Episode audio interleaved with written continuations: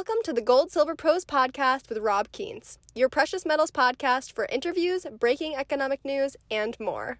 Today's episode The Silver Spot Price Scheme is Breaking, Commodity Money Returns, featuring Ian Everard of ARC Silver.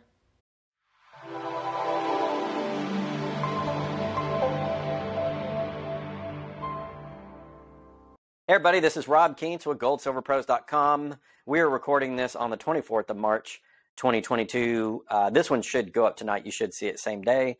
We have our returning guest, Ian Everard, who runs ARC Silver, and a very good friend of mine whom I met in New Orleans last year at Brien Lundin's conference. And that's the benefit of going to conferences is all the great people that you meet.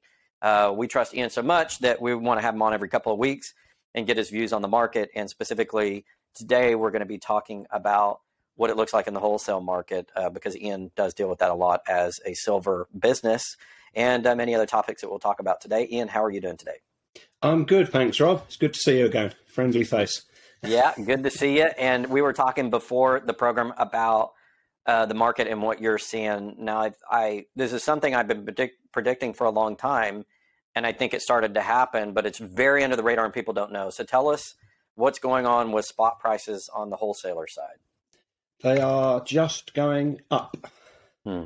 basically. Um, I, I normally ring around three or four wholesalers and another guy, Mhm. and I can get a good deal together. Um, now, I've only got one good deal on one ounce rounds that I can find, and that's the Armenian Noah Arcs, Noah's Ark, um, Mhm. and that's it. Everything else, the Britannia's Philharmonics, Krugerrands, Maples, Kangaroos, and Eagles, just gone crazy. And I find it hard to advise people to even buy them at the current premiums. So the premiums have gone up, and and then the premium is a difference between spot and what that dealer is going to sell it to you for. It's a markup. You could call it bid ask spread or premium spread or whatever you want to call it. But in practical terms, it's what above spot you're going to pay to get it off of that dealer. And a lot of people don't know this. People see the dealers like yourself or all these other companies, APMEX or whoever, and they see that the price, and they're like, "Why am I paying forty dollars for a Silver Eagle right now when silver's trading at twenty five or twenty six bucks?" And it has to do with availability but it also has to do with the wholesale market. There are a few big wholesalers in the market that take the big silver and distribute it out to, to all the businesses like yours. And I know that you have some preferred agreements with some wholesalers, but not only are you noticing higher premiums or end prices to the end consumer, uh, Ian, but you're also noticing that some of the spot prices are different. Talk a little bit about that. I thought spot was determined by a combination of the COMEX and the London market. You you see something going on in the wholesale market which is different. Yeah, I mean, my reference point, being a Brit, I always watch the London market. I watch the London spot, which is updated every five seconds, apart from the weekend break. So it's 24 hours a day. And then I usually use NABX, which you can look up online, nabx.com. You can look up, they show their live um, Mhm. spot. But there's been a divergence. Um, so some of the wholesalers, their spot can vary from just below London to Mhm. 50, 60 cents over. So in, in effect, I mean, and I'm sure they have their reasons, hedging and what, whatever. But what it does is adding a base load to the premiums as well. And so, because at the end of the day, the, the retail guy just wants to know what am I going to pay over spot. Yeah, and so different wholesalers having different spot. What does that mean? Is that opportunities for them to source a silver? Does it have to do with maybe the retail price is not indicative of the actual supply demand dynamics, or what's causing each of these wholesalers? Excuse me, let me turn my phone off. What's causing each of these wholesalers to have different spot prices? I think there's many reasons, Rob. Um, one of them would make sense to me that supply is short, so Mhm. a lot of a lot of the secondary wholesalers are only getting half of what they ask for, Mhm. and they're not even getting it every week. So that's erratic. So if they've got less product to sell, they've got to make a higher margin to, to pay keep keep a roof over the head, pay the staff, pay all of the fixed costs that uh, a larger company has. So that could be one one reason. Um, I, I would prefer if we all stuck, we all chose one. That's that is spot, and then we say what our premium is over it, both wholesale and retail. That that's what I would like. Yeah, uh, it, it, it's interesting. We've talked about that dynamic probably dating back to last year, but really during Silver Squeeze of last year when you saw Wall Street Silver come in, you saw people going into the SLV and putting pressure in the London market, uh, where SLV sources its silver ounces off that London OTC. 110 million ounces in three days. I think the last couple of days of January and the first day of February last year. Um, and what you saw was a squeeze on the silver stocks. And ever since then, I've been basically saying this is going to happen again. But what we're going to see is like a little canary in, in the coal mine is you're going to see higher premiums like we are right now. So silver's trading at whatever it is right now, 25, 26 bucks, but you're seeing $40 silver eagles. And yeah. even the rounds have gone up in price, the premiums have raised. And that tells you that the, the, the spot prices are not realistic to the actual physical market. But I think we also said you're going to see pressure on the wholesalers. And I think what you just said is what's happening. The early stages, perhaps, in a pressure on the wholesalers to, to stock this. You know, if this gets sort of out of hand, let's say massive industrial and investment demand comes in, what's going to happen to that wholesale market? Do you think they're actually going to stop delivering silver, or do you think they're just going to shoot the price up, you know, to deal with with that increased demand? Yeah, the the cure for low prices is low prices. The price mm-hmm. rises, and in a semi-free market economy, mm-hmm. and that's what most dealers are going to do. Um, and so my biggest problem is getting replacing inventory um, because once I've bought it, I'm in control of what I sell it for. If mm. I'm buying to match orders live, then I'm not so in control all of a sudden. I, I can ring up for a product and 10 minutes later that's either not available or the spot has jumped 50 cents. And mm-hmm. often that 50 cents is my margin. Uh, yeah. And on a large order, it's more than my margin. So mm-hmm. I've depleted my kilo bars, just have 13 left in my local depot. Those are going out today. I have some up in Idaho in Nampa in a private vault. Those will be going shortly. And now my replacement cost is more than I've been selling them for. So unfortunately, that'll be a jump in, in the price I can offer them for. Um, so the um, kilo bars are scarce. What other are there any silver deals right now for for our stackers in the audience? What silver deals can can you offer? What are you seeing that's still available? Um, as of last last evening, I can do these Armenian Noah's Arks for four ninety two um, over London spot. So so okay. that's probably about four dollars fifty compared to over most of the online big guys. And I think I saw APMEX were had these for ten dollars over, and they have an inflated spot as well. Okay, so just to recap that, you could get it about 450 over what most people commonly see is spot, 492 over yes. London version of spot, but that's yeah. cheaper than like the 10 bucks over that you saw at APMEX. Yeah. Yeah. Okay, and, so you're still a lot cheaper than online, people, and you're just you're still passing oh, yes. savings along to people. I'm passing along. This is this is my advertising budget. My advertising budget is to just any any deals I can get, I pass them on. Mm-hmm. and mm. I'm building a client base, building the company rapidly. We still have the famous 40%. I did just receive the, I just cleaned out pretty well all of the wholesalers that I work with. So mm. I now have more 40% than they do, way more. And I can still do that at 99 cents. So officially the cheapest silver on the planet, as you said the other week, Rob. Yeah, the so, cheapest silver on the planet you're going to get from any retailer, 99 cents over spot on 40% Kennedy halves. And for people that may not be American and watch our audience, it's about 28% of our audience is not in America. The Kennedy uh, were one of the last coins in the United States to actually have silver content in them. Yeah. Uh, wasn't it up to like 1969 when they did those, and then they? Yeah, 1917 commemorative sets, but 69 in circulation. And I think it was 65 where they did it in the dimes and the quarters, right? They took the silver out back in 65. Yeah, pre 64 and back was 90%. Um, and then I have got coming live war nickels, so they're 35% silver, and I'm doing those at $2.50 premium, which is half the retail premium. Of so describe the war else. nickel. Uh, people may not be familiar with that. Regular nickels have nickel in them, right? Why? Yeah. So these had silver in them. Was it is it commemorative to the war, or what? I, what's the term war? Nickel? Yeah, well, the, the the reason given was we needed a lot of nickel because nickel was used as to alloy in steel. It makes it a bit more resistant to shells and, and, and attack. Toughens up steel tremendously. Uh, used widely in stainless steel. Um, it actually taking the nickel out of the coins actually only provided, I think it was just one or maybe one percent of the nickel that the US used in World War II. So you could say it was a token effort.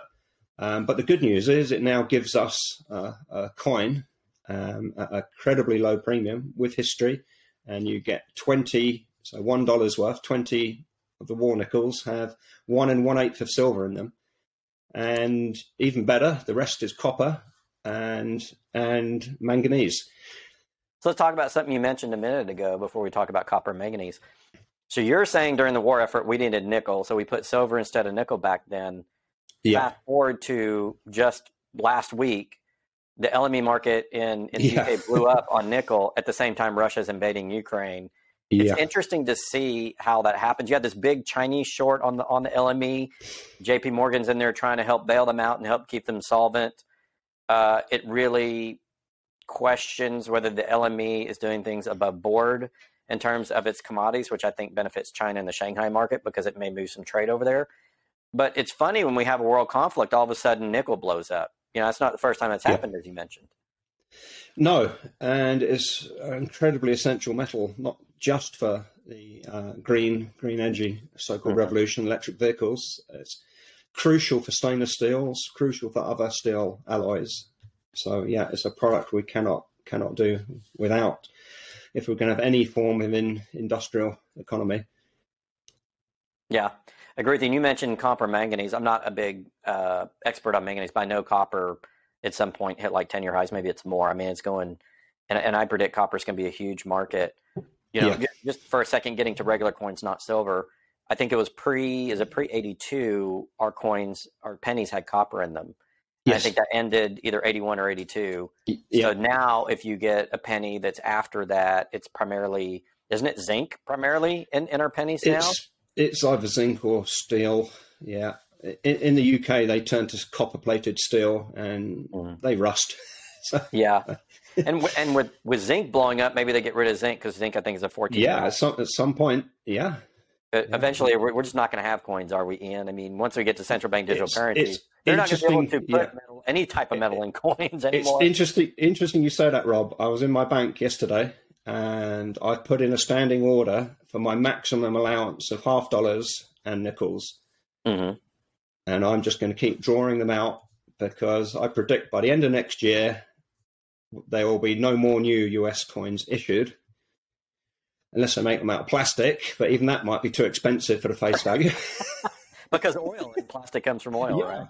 Yeah. What And the hell are they going to manufacturing- turn to? yeah, and, and I mean, you, you look at these; these are incredible pieces of engineering. The outer layer is eighty percent silver, twenty percent copper. Then they have an inner core, which is twenty percent silver, eighty percent copper. So it's a three-layer process, you know, of uh, two different alloys to make the, the sheets that these are stamped out of. The cost, if I wanted to make these as a product, it would probably cost me half a dollar minimum to, to make Mm. one.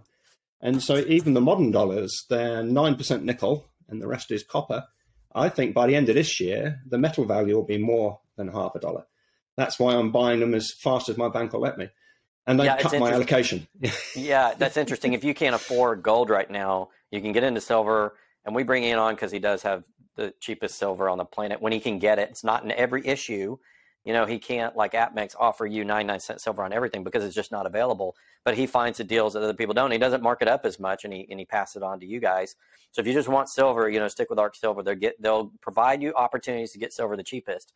But I'm wondering, Ian, if for people who can't even afford that, like you don't have thirty dollars in you know 20 25 to 30 bucks to buy some silver every month go get regular coins. Go get Yeah. old nickels. Go get them. Yep. go you know go do like you you said and buy your allocation of nickels or go get Yeah. old pennies. One thing i used to do we keep a change jar in, in my house and i'll give it to my kids and say separate out the nickels. Look for any old constitutional silver pre-1965 we don't find those very often anymore. Gresham's law bad money's driven out the good. But we do do the pennies and the nickels. So pre-82 pennies and nickels we keep and i've got a big jars of those you know that eventually that's going to be worth a lot of money and it may be you know five ten years but if we go you know if we have more hot conflicts around the world i think the prices of those metals are going to spike up don't you I, I, I, I think it's not going to be five or ten years. I think probably maybe next year they're going to be worth Hmm. um, a, a lot of purchasing power just as a token for bartering. right because you, you can't it's going to be incredibly hard for somebody to fake the US constitutional coins and at the moment it's a serious federal federal offense and you're going to spend the rest of your life in prison if you get caught Mm-hmm. So they're incredibly useful as a trading token. Um, mm-hmm. I give credit. I have one client who has bought thousands of these. He's cleaning. And which one them. are you holding up right now? The forty percent Kennedy halves. Kennedy halves. He's bought thousands of them. He's cleaning them, putting them in tubes to hand out in his community mm. to people who are on fixed or no incomes, who have no ability to trade or buy food, so they can start to barter amongst themselves, but have a token that is incorruptible. practically incorruptible. We need, we need no internet. You know, you need you, you just need to understand that if it's a 65 to 69, it's worth X units of labor or how many eggs or, or, or, whatever you have to trade or you know whatever you can grow. One of these is worth 12 tomatoes. It, people will soon work it out and it will bring a fairness to trading and the banks won't be taking a cut of it. I mean, every transaction we do, they're creaming off two, three, four percent every transaction. They're money changers. That's why Jesus yeah. threw them out of the temple. Ian is yeah, uh, they make money on the trade. Yeah, well, extortion as well. I mean, heck, it's useful to have a banking system. Mm. But in, in, I mean, from the figures I saw years ago, the banks used to charge 0.6% of the money that went through their hands was a typical mm. on a yearly ratio. That's when you had people writing the ledgers by hand. You had offices full of people writing all the ledgers by hand, no computers. Now, on average, they take 6% of the economy. So they're taking 10 times the take when the technology means they're doing a tenth the work. Mm. Um, so, yeah one, yeah. one way we, we can get around that is to start our own local trading system, find something like these. I mean, heck, buy the half dollars now because they will be withdrawn. And you, you'll have a set of tokens in your community and your friends that you can trade with, or you know, if even if you don't need tech, you can play games. Go play game poker with them. You know. yeah, you know, I, I don't think right now I'd play games with any physical commodity because I'm afraid they're going to go up. But I would love for people to to donate. but I agree with you. 100. percent I agree with you. I think they're going to come back in a vogue, and I think it's going to be the secondary market. And I just had this conversation with friends this morning over breakfast. You know, I'm down here traveling, meeting uh, some business partners and stuff, and we talked about that very topic. In and these are people who some of them are millionaires and they live a fluent lifestyle. But they were talking about the alternative to central bank digital currencies, which is what yeah. The central banks around the world are going to try to shove down our throat, which is a centralized, controlled digital money yeah.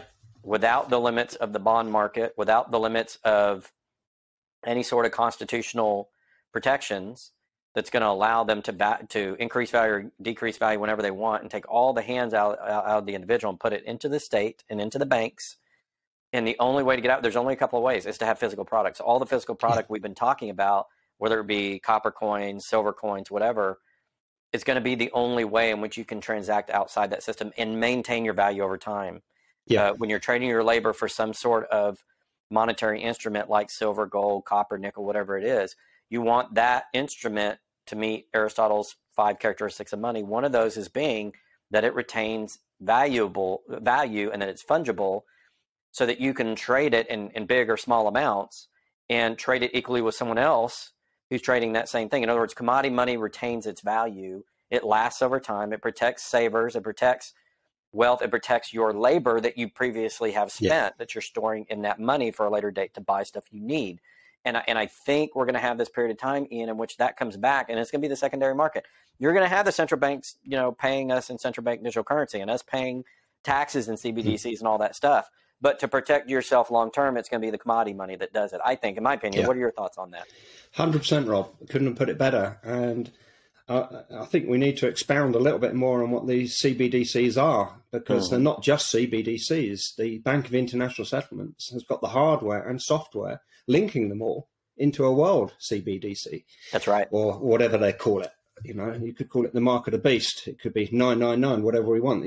it's mm-hmm. 666 it, it's um, the trap has been laid, and most people are going to fall into it because they haven't got the headspace or a capacity, or they haven't got the concept that how things are now financially will cease. It'll be a pivotal change. Um, we'll have like a ground zero in effect, but it's going to be more than just having a digital dollar or a digital pound or a digital euro. they will be linked. And I'm pretty certain they got the plans to actually have a fixed exchange rate, permanently fixed. So therefore, it's a world currency. So mm. now, not only will we have nefarious people in the in a in our central banks controlling who gets what, where they can use it, how long they've got to use it. Um, every penny will be coded in effect. They can hmm. choose what you do with it, what you can't do with it. Mm. Not only will our individual governments have that power, now, now, there will be a central world government that will have that power. Mm and it will happen very, very quickly. The, uh, as far as I understand, the hardware and the software is in place. They, they all, all of these so-called separate currencies have been designed to be into, you know, completely interconnected. Yeah, we call, call that the global rails system uh, because you can slide any currency you want across. Think of train tracks as rails. Yeah. They needed to build a rail system so you can put all these various trains on the same track. So you could have your your digital euro train, you could have your digital yuan train, digital dollar train, digital pound train, digital yen train, but the trains can all go down the same rail. Okay, and that's what people may not understand with central bank digital currencies. Yes, every central bank is going to issue its own, partly because that's the limit of the, the current version of the blockchain system. You can't make one currency handle everything, it won't work. It's not, it needs to be federated because of the technology we have now. Until atomic computing comes about, we can't make a true one world currency we can do regionalized currencies. So what they're going to do in this early model is they got to build a rail system to move those train cars or move those currencies down. Yeah. Eventually, they mm-hmm. may have the technology to build a single world currency, but that's years away, in my opinion.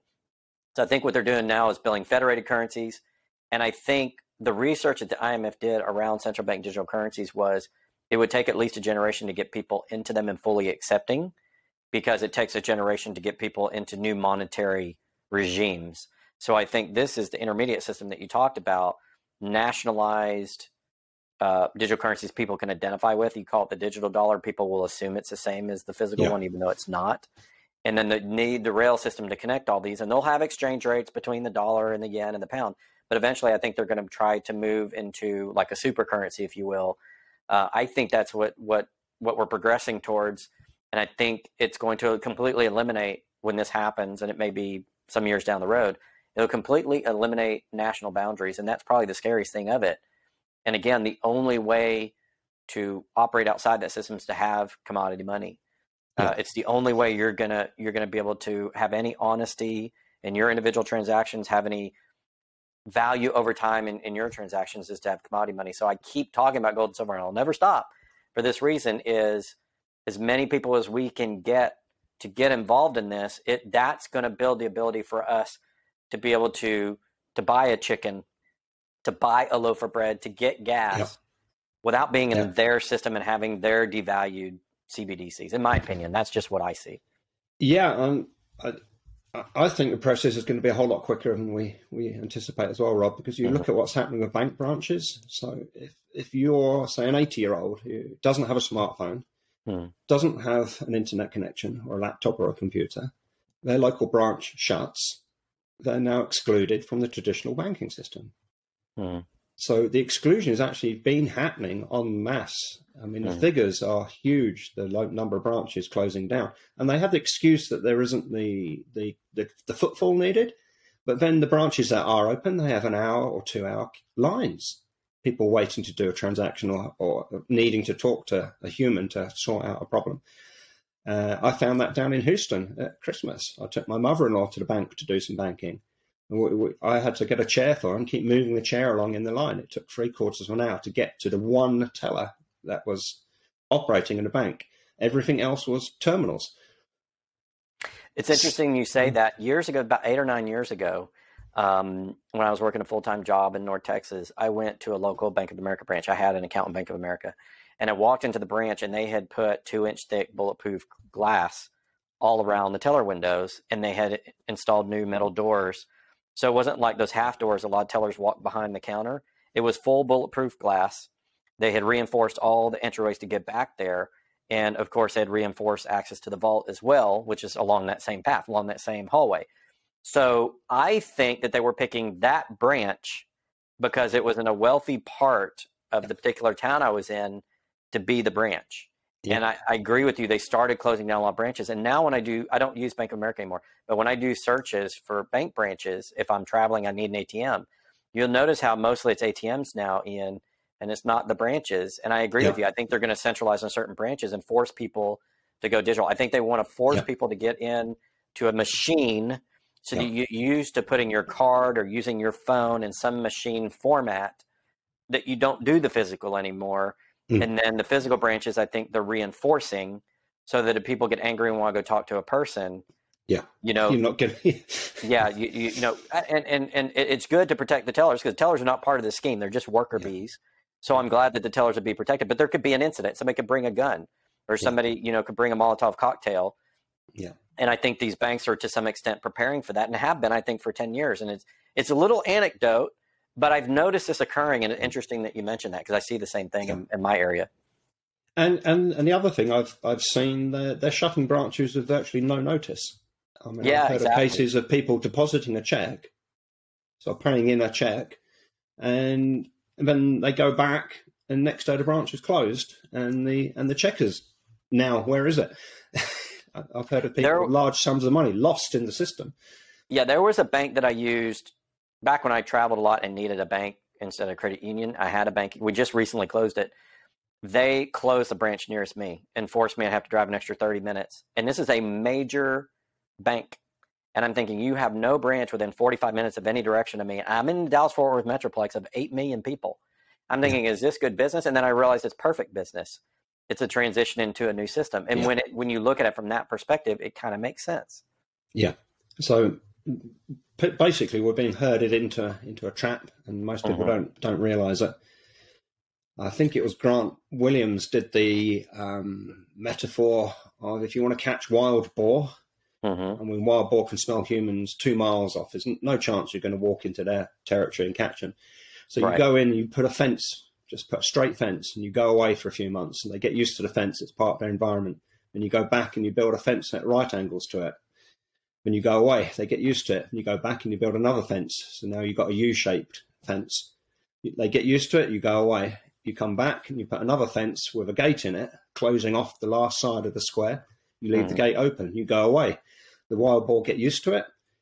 Then you go back and you shut the gate and you've caught them. And that's what's happening. It's like shooting you know, fish in a barrel at that point. Yeah, you, it's trapping people. They're getting used to the changes.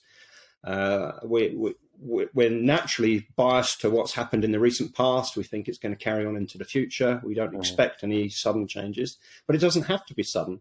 And we, I mean, we're for, forever talking about the the reset, but w- what if it's a reshaping that's just happening day on day, week on week, month on month? Little thing here, little thing there, a bank branch closing there, this happening here, coins getting withdrawn because of hygiene or or inefficiency, piece by piece then you go from over a period of two or three years, you look at it as a whole, it is a massive reset has happened, just mm. incrementally, piece by piece. It's another aspect of what we call the Great Reset, and the Great Reset is just not the financial crash. Many other things, and and we could do a whole new video on that. We'll save that for another topic. I wanted to end up this interview in again talking about available silver. Just reiterate for people who may just join the program they're watching. Talk about just real briefly again what you're seeing in the wholesale market, and then give us the ways in which viewers can contact you if they're interested in getting silver. Yeah, sure. Uh, they can call me on mm-hmm. 307 264 9441. Get straight through to me. Um, still have a fair large quantity of the 40% Kennedy halves at the mm-hmm. Gold Silver Pros, 99 cents. Mm-hmm. It's shown as 129 on the website we can still source thousand ounce bars for the larger investor. Um, mm-hmm. I think I've got 145 on the website premium. I can probably get that down to 125 currently. And then hopefully I'm placing a large order to add to what I've got on the way of the Armenian one ounce Noah's Arks. And they're going to be about 490 premium. Mm. And then everything else, I think, is just really expensive. Kilos have gone up a dollar, so they're more like three dollars an ounce. Um, managed to get some beautiful little chunky ten ounce bars, but oh, now oh, those are cool. Yeah, they're beautiful. I mean, if you want it as a gift, as a paperweight, they make a beautiful, beautiful paperweight. Um, uh, I can get those for about four dollars premium. Okay. But I think it's expensive, so I find it hard to recommend them. Uh, so well, yeah, you're I'll... scouring all your wholesalers for yep. silver that you can bring as cheap as possible. That's why you don't have a full store that has everything because you're not out there to make money off the premiums. You're out there to bring the cheapest silver. That's one reason we have it on the program because that's your goal. Cheapest silver I can find for people. And at this point, I'll be honest with you, it does not matter how you get your silver, just get the damn silver because yes. we're seeing shortages. And Ian, yeah. just to reiterate at the beginning of the broadcast, was saying all of his wholesalers have different spot prices. What that means is wholesalers have different ways of getting their silver and they have different spot prices because what we see in the derivative market is not indicative of the actual physical trade. In different places, it's getting harder to get. That's why the spot prices yeah. are now not all unified. You're seeing different spot prices depending upon how that wholesaler gets its metal. And we're seeing rising premiums, like 40 bucks for an ounce of silver eagle that normally would be, you know, that, that spot is 25. So you're seeing a lot of this bifurcation and I would say price instability in the silver market. Yeah. And that's why you want to come to Ark Silver because you're looking for stuff that you can get the cheapest to offset people's risk. So if they go yes. somewhere else, they may yeah. pay $10 premiums for something you can get for four or three dollar premium is something you can get for a buck twenty five.